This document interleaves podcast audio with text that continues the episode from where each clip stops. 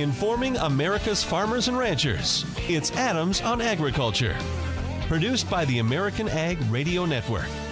Here's your host, Mike Adams. And hello, everyone. Welcome to Adams on Agriculture. As we wrap up the week, thank you for joining us. We're looking ahead to next week, the American Farm Bureau Federation annual meeting in New Orleans.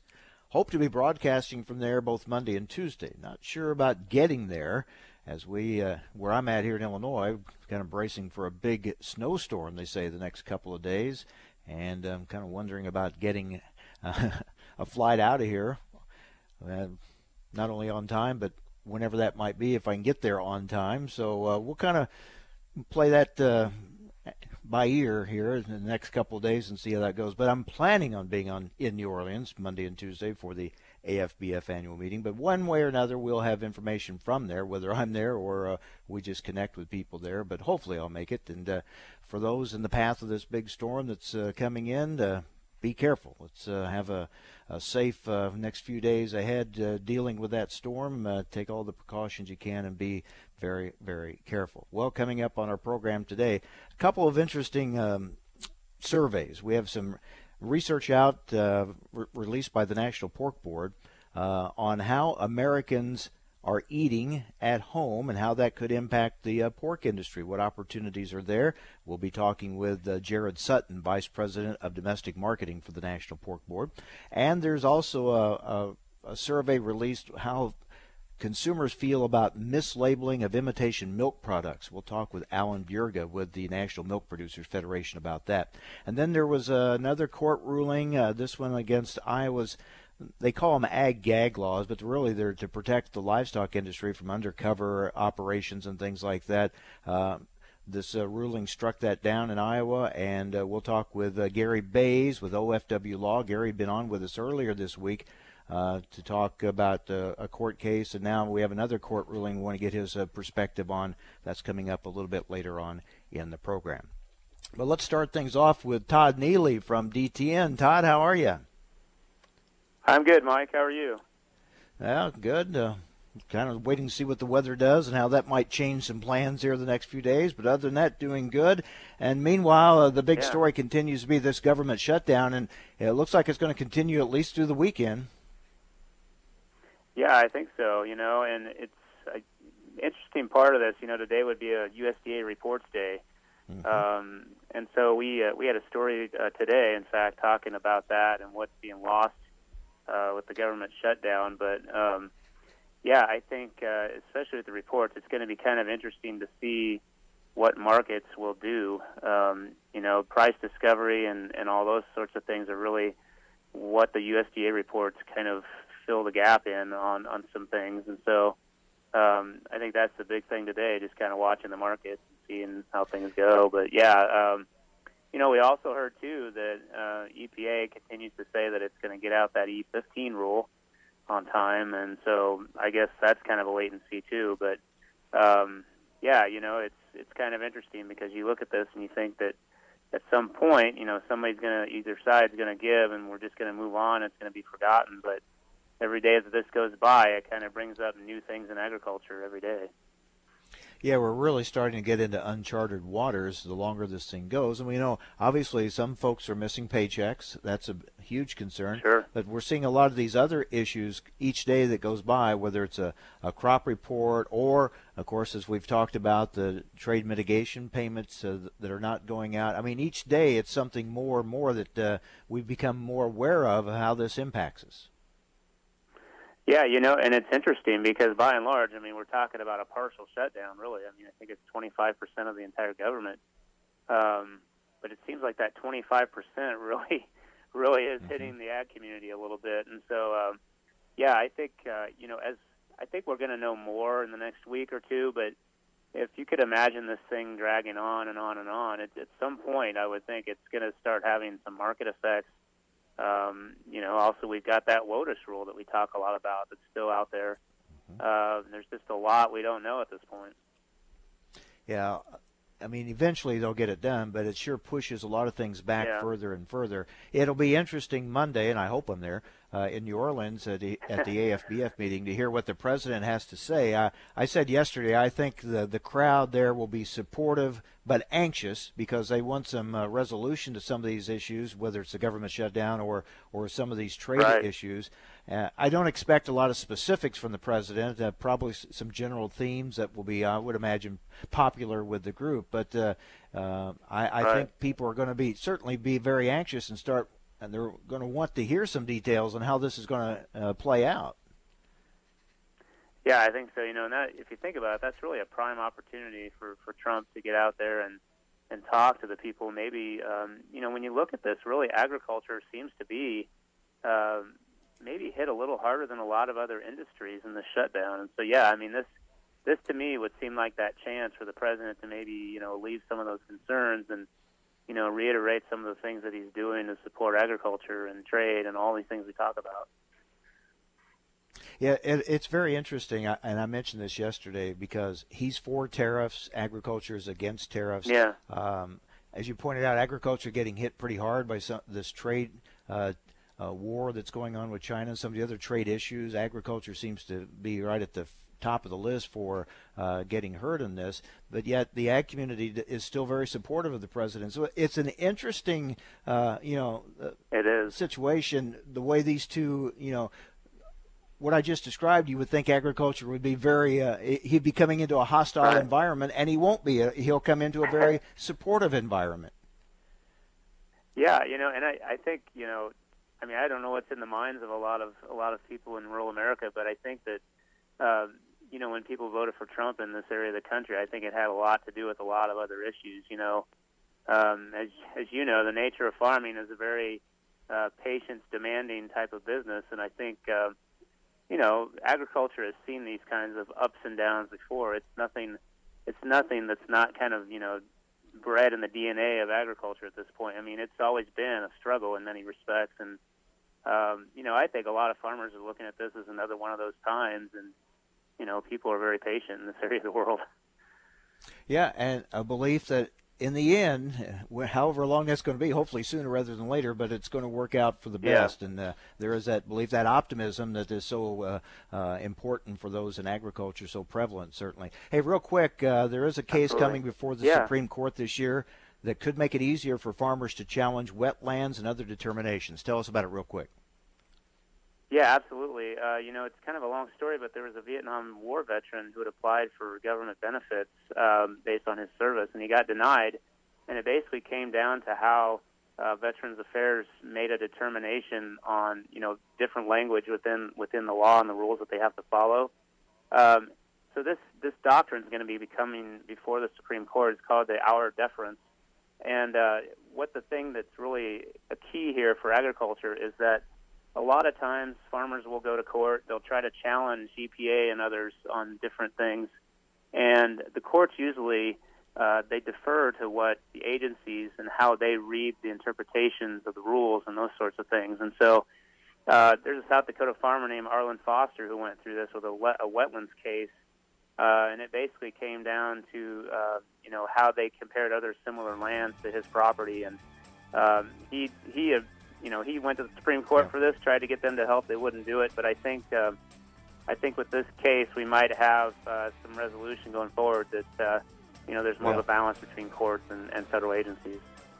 And you have a story on it on DTN. We urge people and encourage them to take a look at it. Thanks, Todd. All right, thank you. Todd Neely with DTN joining us on AOA. If you don't know where to look, it's easy to miss something big. Sometimes the answers to our biggest challenges are found in the most unexpected places. The clean energy solutions we need are right in front of us, always have been. Opportunity is everywhere if you know where to look. See the world differently. Poet. Thanks for listening to Adams on Agriculture from the American Ag Network. We're excited to explore the topics that make a difference to agriculture. The Farm Bill, immigration reform, reducing regulations, trade, new technology, as well as infrastructure and health care. Through the year, Adams on Agriculture will originate on location from several major national meetings and events. Subscribe to the show's podcast at AmericanAgNetwork.com. Thanks for listening to Adams on Agriculture from the American Ag Network. What does Meals on Wheels do? They deliver meals and smiles to homebound seniors. But Meals on Wheels does something else. They turn a volunteer's lunch break into a meaningful experience. As small and as simple as the relationship is between a volunteer and a client of Meals on Wheels, it's really so impactful. I never thought that five minutes could make so much difference in the lives of two people, but it has. Drop off a warm meal and get more than you expect. Volunteer at americaletsdolunch.org. That's americaletsdolunch.org. Brought to you by Meals on Wheels America and the Ad Council. I can't believe he found them. He seems sorry. We very clearly told him not to look up there. I'm honestly impressed that he was able to do it. right? What did he balance on that big chair? Or... Yeah, I mean, I guess he'll just know what his gifts are this year. I really thought we had hidden them well. If they can find their presents, they can find a gun. 911, what is your emergency? Every day, eight kids and teens are unintentionally killed or injured by loaded and unlocked guns. Learn how to make your home safer at endfamilyfire.org. Brought to you by the Ad Council and End Family Fire. Sometimes life is wonderful, and sometimes it's not. Cherish the good, but always be prepared for life's challenges. At Private Healthcare, we provide the peace of mind you deserve. With private healthcare, you'll get the coverage you want and healthcare you need. If your employer doesn't supply healthcare coverage and you don't qualify for Medicare or Medicaid, you need to give us a call right now. Private healthcare is private health insurance for ages 65 and under with medical, dental, vision, and even prescription coverage. When life comes at you unexpectedly, you need to be ready, and health insurance is your financial safety net. If you're looking for health coverage at the best price and your annual household income is 35000 or more, give us a call at 800-664-2612. That's 800-664-2612. 800 664 2612.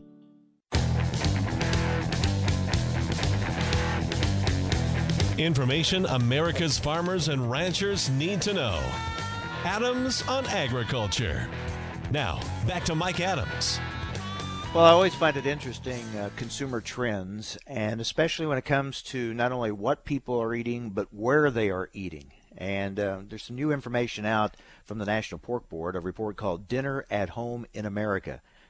Joining us to talk about it is Jarrod Sutton, Vice President of Domestic Marketing for the National Pork Board. Jarrod, thanks for joining us. Hey, Mike. Good morning. Thanks for having me. So tell us about this study. Well, it is a big study. It's a study we started way back in 2016, really building and constructing a framework to figure out essentially how consumers are changing the way that they're eating. And uh, we started with this idea of how dinner at home in America is changing. And as I tell everyone, if I were talking to my mom and dad, I better say supper at home. But it's really the uh, evening right. meal at home and how things are changing with just busy lifestyles and uh, really trying to understand what are the need states of people when they're thinking about what's for uh, what's for supper tonight, what's for dinner tonight. And so we essentially build a comprehensive uh, data set that um, not only looks at what people are buying, which is the best way to understand consumers' behavior, but also doing some research to talk to people and find out what they're thinking and what they need, what they're feeling when they're buying those products, and obviously looking at it through the lens of protein and specifically for pork. And through that research, we've been able to identify nine different eating occasions that are happening at dinner time in households all across America at any given time and really uh, seeing how pork can fit into those different types of eating occasions and and merchandising our product a bit differently. So it's truly a, a way to position the product that fits the needs of consumers, and obviously it's designed to ultimately grow demand and, and the overall use of pork products. Okay, I want to get into some of the specifics, but uh, you know the feeling has been it, it seems like the trend has been we eat out more. That means we're eating less, fewer meals at home as a family we're more on the go, uh, we're driving through, or we're popping things in a microwave, something real quick. Does is that reflected in the study, or is that starting to change? Yeah, I think the cool thing is you can look inside of this study and you can see every different age group, every demographic you can think of in terms of gender, in terms of geographic, in terms of ethnicity, and yet we all fall into these different types of dinner eating occasions because we're busy. Sometimes you got to just put dinner on the table because you got to keep the machine running. So what do I got in the fridge? What do I got on hand? Other times you have time, you can do a little planning and preparation and maybe venture outside of your routine a bit. But the reality is because we're living such busy lifestyles and because technology continues to change that helps us live those busy lifestyles, there are all kinds of solutions that, that help us live easier and live better Yet the food space is probably lagging a bit behind. And so what we're attempting to do is ensure that people see all of the great attributes that pork offers and how that, the products that pork offers, along with those attributes, fit into those daily routines and those, those dinner occasions. And so they can think about it a little bit differently so that you can spice some of those familiar family favorites up a little bit by replacing an existing protein or adding a protein like pork that brings flavor and, and the nu- nutritional value and all the great attributes that pork offers. But you're exactly right. People are eating out a lot more often, and that's really where we're thinking our next venture will be: is truly understanding how and why, what what's in the consideration set and that process for determining what we're going to get uh, to keep that machine running. And again, that kind of intelligence will help us help our packers and processors and retail and food service companies be more successful with pork products. Yeah, flexibility would seem to be the key. I mean, if you just have a product that requires hours of preparation and, and in anticipation of a big sit down family meal, that's not going to work on a daily basis for many families. So you have to be flexible, provide a product that'll work into that changing lifestyle, and also uh, show them the, the, the health benefits as well as the, you know, you got nutrition and taste and everything involved here, and pork fits right into that. Well, that's it. I mean, there's a couple of anecdotes, but a good example would be somebody like Costco. They're a big retailer.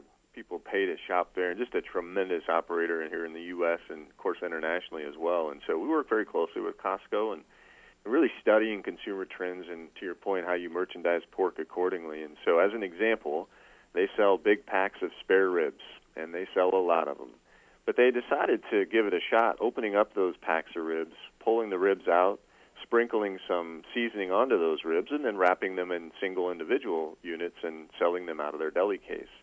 They get to charge a bit more because there's some labor involved in that, but because you took they took that extra step to add some value to that product, that means you're taking one step out of the consumer's preparation process and they're selling those ribs at 10x the other spare ribs. One step, one simple value add and yet that is exactly what consumers are looking for. And so some of this stuff is really just about positioning and packaging the product a bit differently. Obviously, from uh, you know a bigger macro perspective, we're going to drive innovation in the industry in terms of product development. So fully cooked pork products that can be quickly heat and serve for stir fry, for uh, fajitas, for an addition into or onto other types of meals, and especially with millennials and the mindset of protein and pork in particular being an ingredient in the meals as opposed to big hunks of meat is really a fundamental shift for our industry and it really creates a lot of opportunities and, and excitement for innovation. We're talking with Jarrod Sutton, Vice President, Domestic Marketing for the National Pork Board. Jarrod, this study where thousands of interviews were conducted uh, to come up with these results, was this primarily in urban areas, rural areas, combination, or where? Well, good question. So, greater than 10,000 uh, interviews done inside this data set, and so a deep, deep understanding of of people's thoughts, people's needs, and and that's that's from the Hispanic U.S. consumer to the Asian American, African American, uh, the general market, really heavily skewed towards those urban areas because it's truly representative of the U.S. population. And because of that, you're looking at a lot of single households, single households where maybe millennials in particular are working to build their careers before considering starting a family. And so when you have those solo eating occasions, uh, from a meat perspective, and pork in particular, they're probably not going to sell a lot of big packages of assorted pork chops. Now we're looking for single individual chops and individual packages and likely a you know limited competence and confidence in terms of cooking and preparation of that product. So absolutely looking at at the major metropolitan areas, looking at the way that people live inside of those cities and then of course how they shop and ultimately how they eat. All of that data, and by the way, Mike, this type of data, this type of research, to this extent has never been done before. It is a big old hairy beast, and there's lots of information in there. And now you can, as a marketer, as a brand, you know, as a product developer, you can come at it a bit differently and truly understand what the needs are, and that's going to fuel the innovation. That, of course, it's risky whenever you're going to introduce something new, but because the data is so strong and so sound, we're going to reduce that risk of innovation and really looking forward to engaging deeper with our packer partners to to fuel those ideas and and put some of these uh, projects out in, into the marketplace and see what kind of response we get from consumers. So versatility, simplicity, those are important. But uh, folks looking for the nutritional aspects too. This, this uh, again plays well for pork. You have a good message there. Yeah, I mean, I, look, the pork checkoff has been working on this for a good number of years, and and and for this study in particular, which is a monster, as I said, there are five perception challenges that, that present themselves for us as an industry. And so Pork going to focus on this for the foreseeable future and certainly uh, hard in 2019. Number one is about flavor. You got to taste good, and that's the that's the uh, table stakes, right? And number two is it's got to be uh, it's got to be nutritious. People are eating differently, and they're thinking about how they're eating, and and obviously thinking a lot about protein and how that improves overall vitality. And so, taste good and be nutritious. Obviously, it's got to be safe, and that's an important um, uh, consideration for consumers now, so uh, more so than ever before. Um, they're also talking about ease, ease of preparation. Man, people just don't have a lot of time, and and as I mentioned, some of that confidence in the kitchen. That's why you see the emergence of things like the instant pot and and things like the air fryer uh, helping you know people that are cooking at home be successful and, and do it in a hurry. The fifth and and um, you know arguably arguably most important uh, perception is is this product good for the earth, or in other other words, is it sustainable? And and so those are the perception uh, issues that we're working through at the Pork Checkoff. And I got to tell you, these pork producers, I've worked here since 2000, been here for a long time, and and what I love about working for the Pork Checkoff is that uh, desire for continuous improvement, but really putting uh, the muscle behind that. It's one thing to say that, but we have a safe product. We have a nutritious product. We have a sustainable product, and it makes um, for my job as as the marketer um, really fun to package all that up and deliver it out to a consumer that's hungry for that information. Yeah, always important to know what your customers are are doing and what they're looking for and what they're wanting some very interesting information and uh, some good opportunities here for the pork industry. Jarrod Sutton, Vice President, Domestic Marketing for the National Pork Board, has been our guest. Thanks, Jarrod. Thank you, Mike. Appreciate it. Happy New Year. You too. Stay with us. More coming up here on AOA Adams on Agriculture.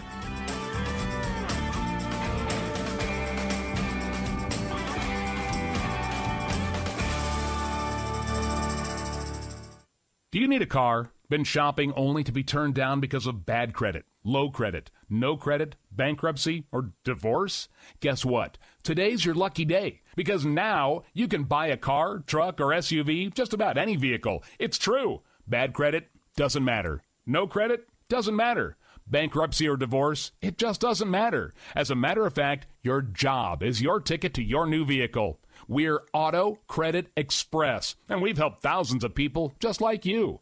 Antonio H. told us, great company, got me connected, and the day I went in, I drove off in the car I wanted. 100% worth your time. Need a car? Get started now and drive off as early as today. Just go to 11ignoremyscore.com right now. That's www.11ignoremyscore.com. Auto financing the easy way. 11ignoremyscore.com. Get started today. Auto financing the easy way.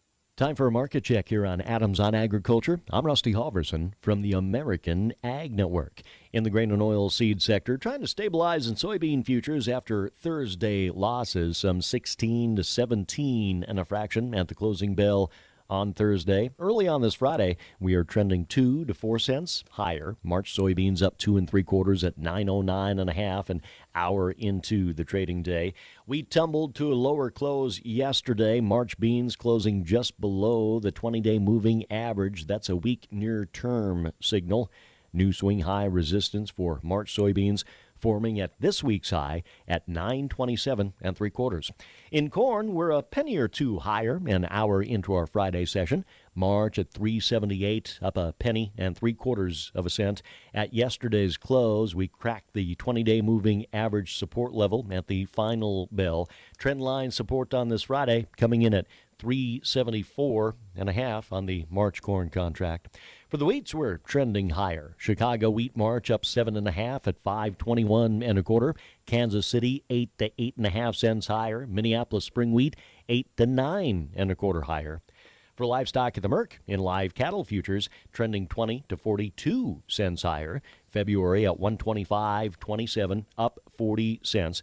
Cash cattle business should begin to get into gear at some point today. Asking prices set to be restated at 125 live, 200 on a dressed basis. In feeder cattle, we're a dime to 30 cents higher. Lean hog futures 85 to a dollar 55 lower. Cash being called steady to a buck and a half higher on this Friday. Outside markets, the Dow down 155 points. February crude oil down 77 cents. You're listening to Adams on Agriculture, presented by the American Ag Network. I'm Rusty Halverson. What if you had a medical emergency away from home? What you need is Mobile Help, America's premier mobile medical alert system. Most systems only work at home, but with Mobile Help, you get help outside the home with coverage nationwide on one of the largest cellular networks at the press of a button. I pressed the button, and lo and behold, the emergency came within minutes. Mobile Help did save my life. No question about that. Call Mobile Help now for a free color brochure. We'll send you everything you need, including the base station, the patented mobile device, the waterproof pendant, and wrist button. You can also add the fall button that automatically detects falls and signals help. Call today and receive a risk free 30 day trial. There's no equipment to buy and no long term contract. For a limited time, you'll also receive a free emergency key box with your plan purchase. Remember, mobile help keeps you safe coast to coast. Call 800 930 6137 now for your free mobile help brochure. That's 800 930 6137. Again, 800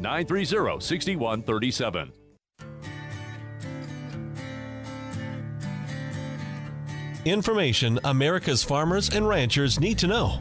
Adams on Agriculture. Now back to Mike Adams.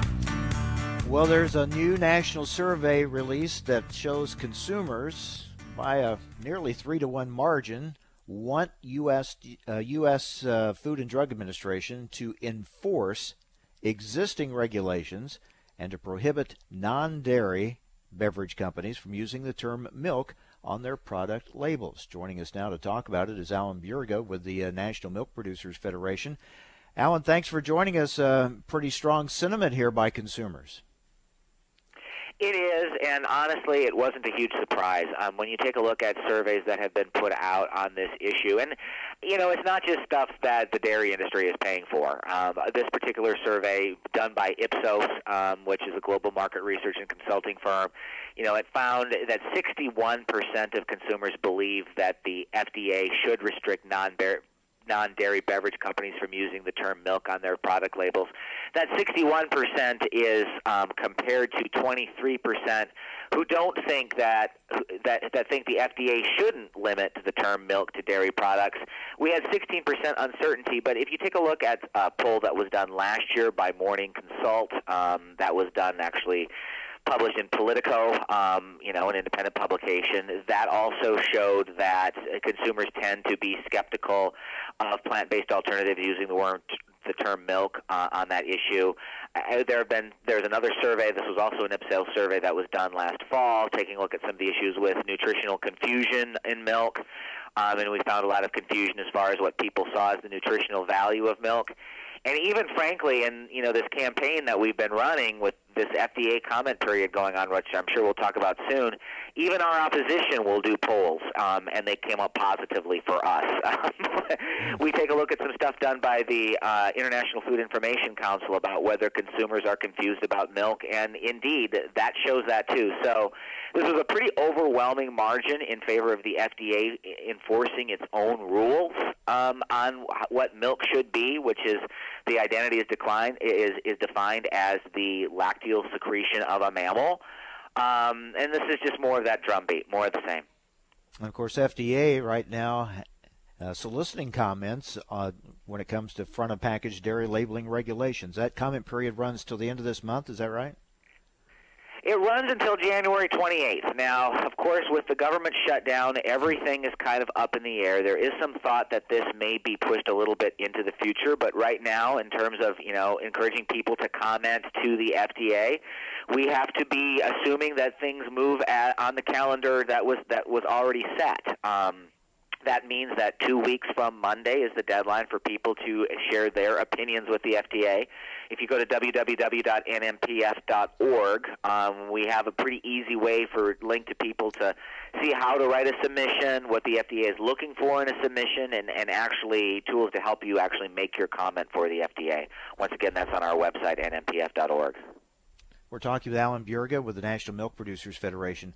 Alan, there, there's there's studies out there, surveys showing that consumers have been misled, right, by some of these uh, uh, imitation dairy products, some of the plant-based products, thinking they're getting the the same nutritional benefits as, as real milk, real dairy, uh, when they're not. Yeah, and, and again, you know, this just ties into the the now at this point avalanche of survey data we have on this information. You know, there was an Ipsos uh, survey from last August.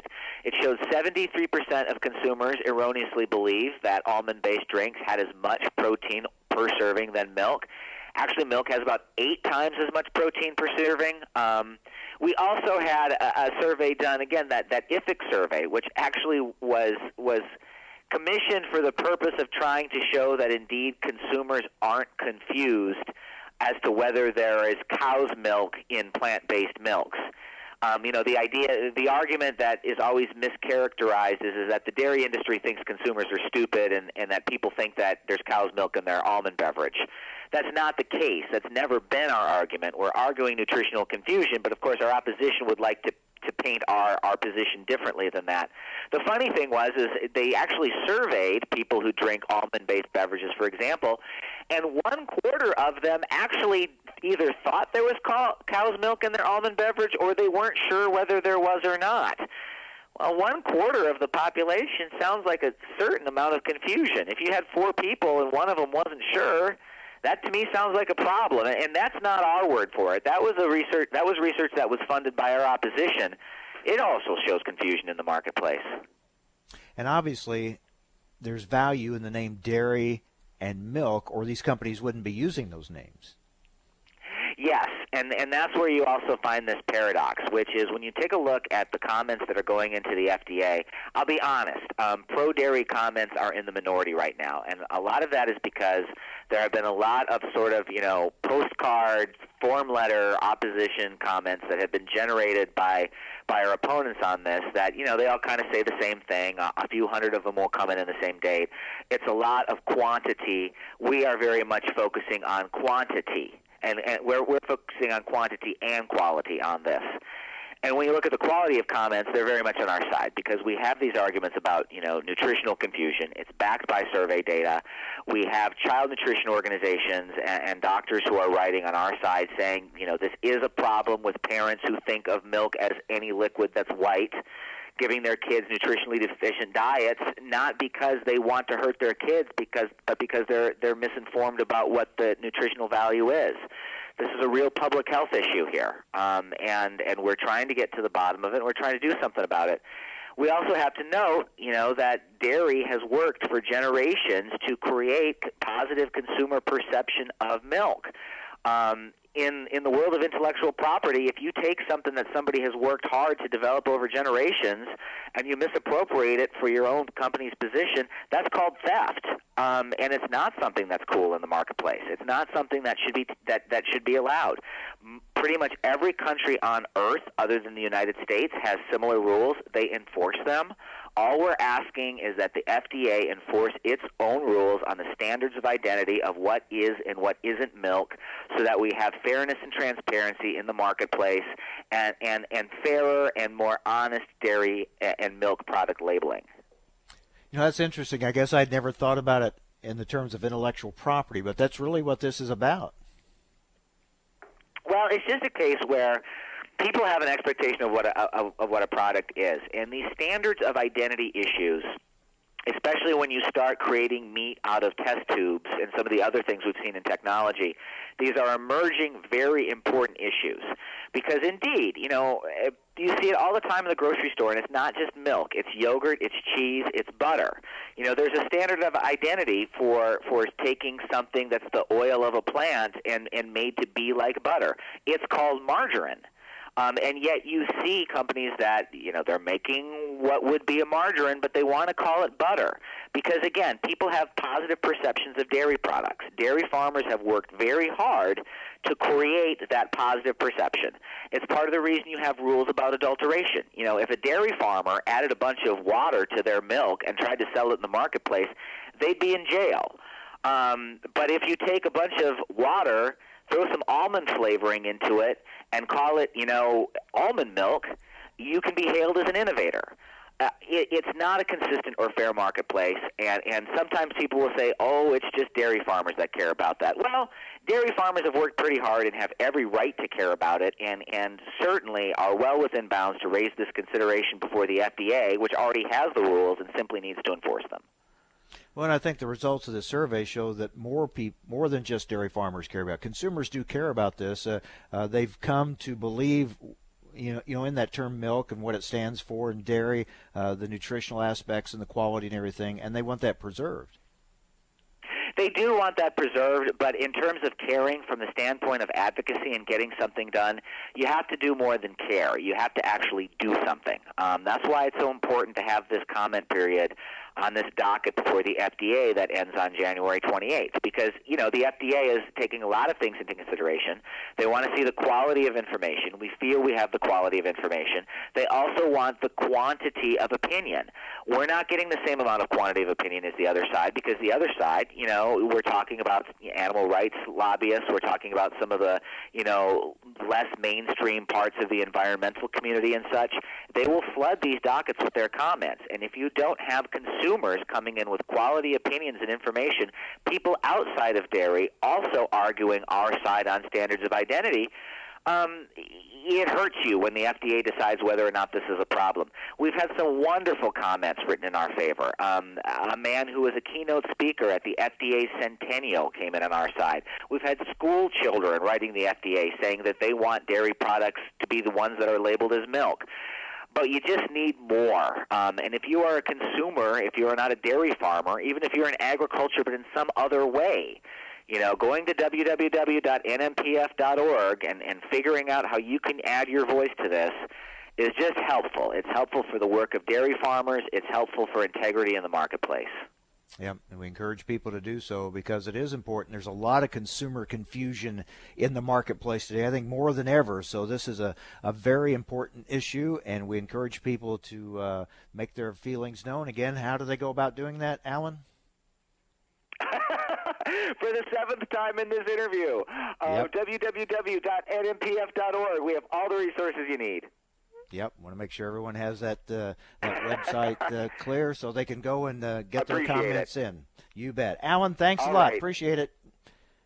Thank you. Alan Bjerga with the National Milk Producers Federation. Yeah, it's an important issue, and uh, FDA will be looking at these comments that are coming in right now. The comment period ends uh, scheduled in January 28th, but who knows? Maybe that'll get extended because of the uh, the government shutdown. We'll see, but still important to, to express your feelings on that issue. Well, we had another court ruling, so we're going to do another session of Ag in the courtroom. We had Gary Baise, attorney with OFW Law, on with us earlier in the week, uh, talking about a, a, court case and a decision when it came to uh, uh ag production, livestock production rules in the states of California and Massachusetts, and how they impact other states. Well, now we have a ruling against uh, a law in Iowa protecting livestock operations. We'll get his thoughts on that coming up next here on Adams on Agriculture.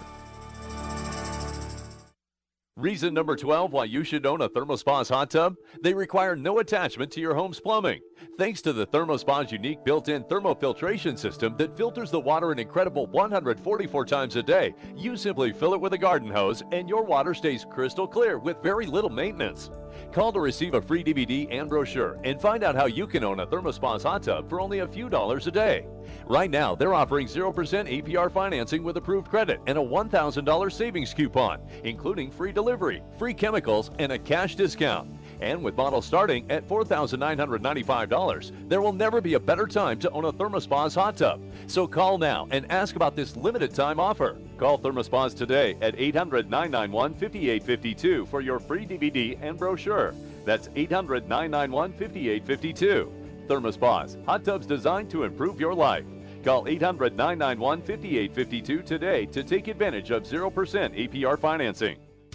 We paid less for our Craftmatic today than we did 20 years ago. If you're still searching for the perfect solution to a good night's sleep, call now for prices and free information on today's Craftmatic adjustable beds. And then decide when you see how little they cost. Rated number one by consumers nationwide on consumeraffairs.com. Craftmatic beds come in all mattress types, including cool gel memory foam for up to 50% less than today's leading memory foam brand. Enjoy temporary relief of low back pain, poor circulation, nighttime heartburn, mild arthritis. You'll sleep better in a Craftmatic adjustable bed. So if you're still searching for the perfect solution to a good night's sleep, call now for prices and information. And then decide when you see how little they cost. Discover Craftmatic for less, up to 50% less than today's leading memory foam brand. Call 1 800 318 7903. That's 1 800 318 7903. 1 800 318 7903. Call now. Reason number 12 why you should own a ThermoSpa's hot tub? They require no attachment to your home's plumbing. Thanks to the ThermoSpa's unique built-in thermofiltration system that filters the water an incredible 144 times a day, you simply fill it with a garden hose and your water stays crystal clear with very little maintenance. Call to receive a free DVD and brochure and find out how you can own a ThermoSpa's hot tub for only a few dollars a day. Right now, they're offering 0% APR financing with approved credit and a $1,000 savings coupon, including free delivery, free chemicals, and a cash discount. And with models starting at $4,995, there will never be a better time to own a ThermoSpa's hot tub. So call now and ask about this limited time offer. Call ThermoSpas today at 800 991 5852 for your free DVD and brochure. That's 800 991 5852. ThermoSpas, hot tubs designed to improve your life. Call 800 991 5852 today to take advantage of 0% APR financing. Sometimes life is wonderful, and sometimes it's not. Cherish the good, but always be prepared for life's challenges. At Private Healthcare, we provide the peace of mind you deserve. With private healthcare, you'll get the coverage you want and healthcare you need. If your employer doesn't supply healthcare coverage and you don't qualify for Medicare or Medicaid, you need to give us a call right now. Private healthcare is private health insurance for ages 65 and under with medical, dental, vision, and even prescription coverage. When life comes at you unexpectedly, you need to be ready, and health insurance is your financial safety net. If you're looking for health coverage at the best price and your annual household income is 35,000 or more, give us a call at 800 664 2612. That's 800 664 2612. 800 664 2612. Thanks for listening to Adams on Agriculture from the American Ag Network. We're excited to explore the topics that make a difference to agriculture the Farm Bill, immigration reform, reducing regulations, trade, new technology, as well as infrastructure and health care. Through the year, Adams on Agriculture will originate on location from several major national meetings and events. Subscribe to the show's podcast at AmericanAgNetwork.com. Thanks for listening to Adams on Agriculture from the American Ag Network. I can't believe he found them. He seems sorry. We very clearly told him not to look up there. I'm honestly impressed that he was able to do it. Right? What did he balance on that big chair? Or... Yeah, I mean, I guess he'll just know what his gifts are this year. I really thought we had hidden them well. If they can find their presents, they can find a gun. 911, what is your emergency? Every day, eight kids and teens are unintentionally killed or injured by loaded and unlocked guns. Learn how to make your home safer at endfamilyfire.org. Brought to you by the Ad Council and End Family Fire.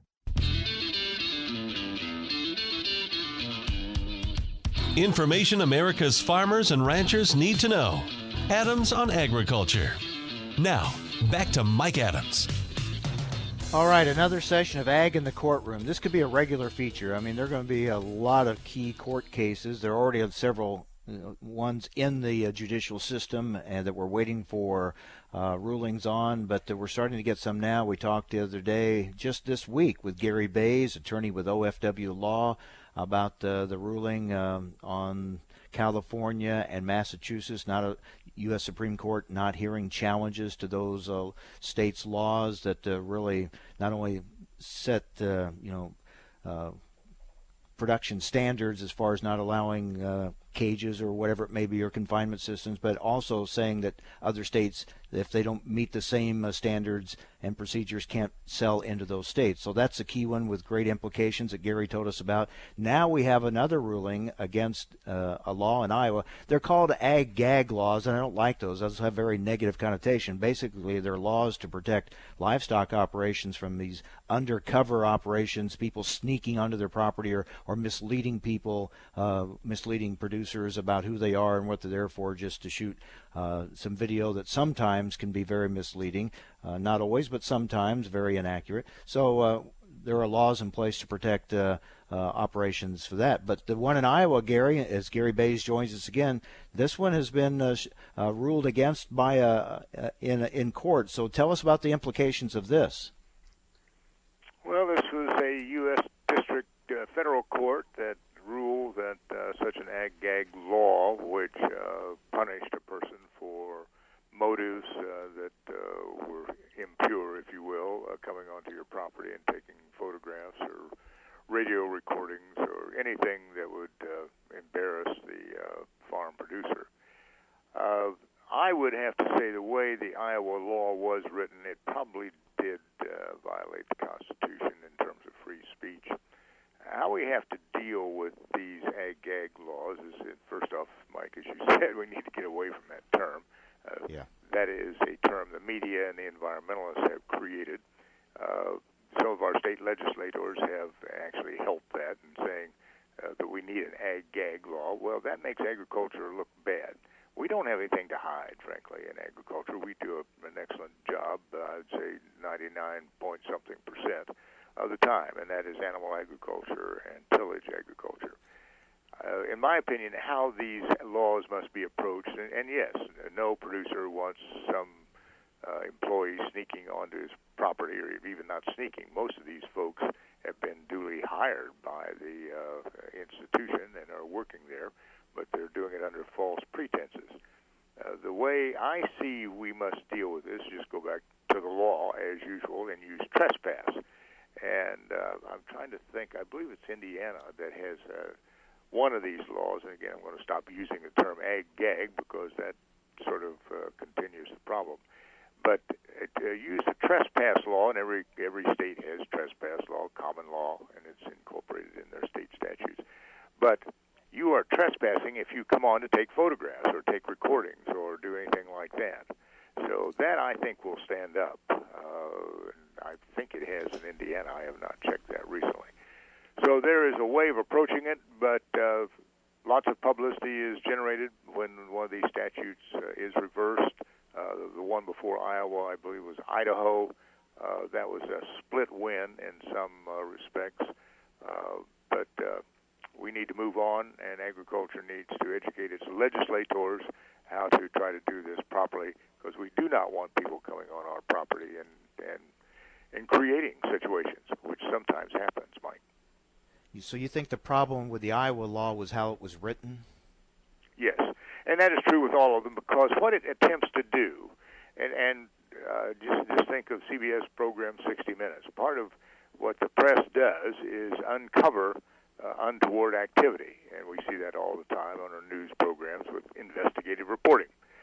That is uh, a valued aspect of our free speech uh, amendment, and uh, that goes back to the beginning of this country and the Bill of Rights.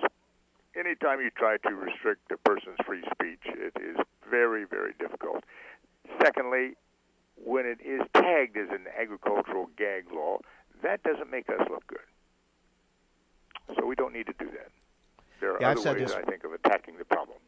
I've said this many times before. You know, if someone comes onto your property and, and if you're doing something wrong, if you're abusing animals, then you should be punished. That has to be stopped. But if someone comes on, films something, and sometimes we've seen some of that film get edited and changed, and it's misleading. But other times we've seen it, even if it's a legitimate case of abuse, they'll sit on it for weeks and months to prepare their promotional uh, materials and things like that. To me, if you see abuse and don't report it immediately, uh, you're part of the problem, and and you should be punished for that. I think that's correct, but uh, if you're coming on the property with an intent to sort of do harm, trespass is, I think, the way to go about doing that. And some states have already started doing that, as I indicate. Uh, but on balance, I'd have to say the Iowa law was a violation of the Constitution, just as the judge ruled that it was. So it's a we need a, a seems like we need a uniform approach to this to uh, to handle it better and properly. Yes. All right. Very good, Gary. Thanks for the clarification, the update, because you know we see that headline. It can it uh, sometimes can be misleading. Wanted to get your thoughts and perspective on it. Thank you very much. Thank you, Mike. Gary Baise, attorney with OFW Law, another session of ag in the courtroom. Yeah, I hate that term ag gag law because that makes it sound like uh, agriculture is hiding or or being defensive when there's a lot more to this and uh, you got to you have to be protected and you have people coming on to your property in many cases to do harm or try to do harm and sometimes very misleading. But that's not to excuse anyone who is uh, uh, abusing animals or or any uh, bad practices that are going on but it's just the way that it is being handled. And uh, that's why some of the so many of these states have uh, come up with laws to try to protect the the livestock industry too. So we need to find a, a better approach better way better language I, I guess is what Gary is saying in these laws as we move forward Okay, that's going to wrap it up for today. Again, hopefully, weather permitting, travel permitting, uh, I'll be in New Orleans uh, Monday and Tuesday, broadcasting from the American Farm Bureau Federation annual meeting. Uh, President Trump scheduled to be there, Secretary Perdue scheduled to be there. Lots of issues to talk about, and either I'll be there talking with people about it, or uh, if I'm still at home, we'll hook up on the phone and get the people from the convention to get that information to you. But the, we'll have coverage Monday and Tuesday. In the meantime, have a great weekend. Be safe. Thanks for joining us here on AOA Adams on Agriculture.